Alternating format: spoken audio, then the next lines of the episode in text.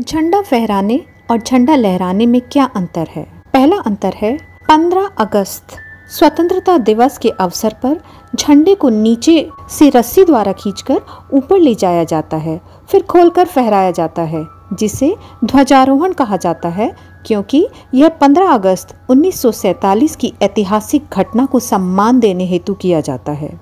जब प्रधानमंत्री जी ने ऐसा किया था, संविधान में इसे ध्वजारोहण अर्थात फ्लैग होस्टिंग कहा जाता है, जबकि 26 जनवरी गणतंत्र दिवस के अवसर पर झंडा ऊपर ही बंधा रहता है, जिसे खोलकर फहराया जाता है। संविधान में इसे फ्लैग अनफर्लिंग अथवा झंडा फहराना कहा जाता है। दूसरा अंतर है 15 अगस्त के दिन प्रधानमंत्री, जो कि केंद्र सरकार के प्रमुख होते हैं, वह ध्वजारोहण करते हैं। क्योंकि स्वतंत्रता के दिन भारत का संविधान लागू नहीं हुआ था और राष्ट्रपति, जो कि राष्ट्र के संवैधानिक प्रमुख होते हैं, उन्होंने पद ग्रहण नहीं किया था।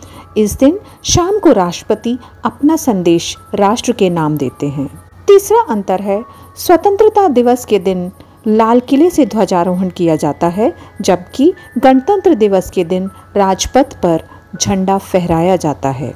जय हिंद।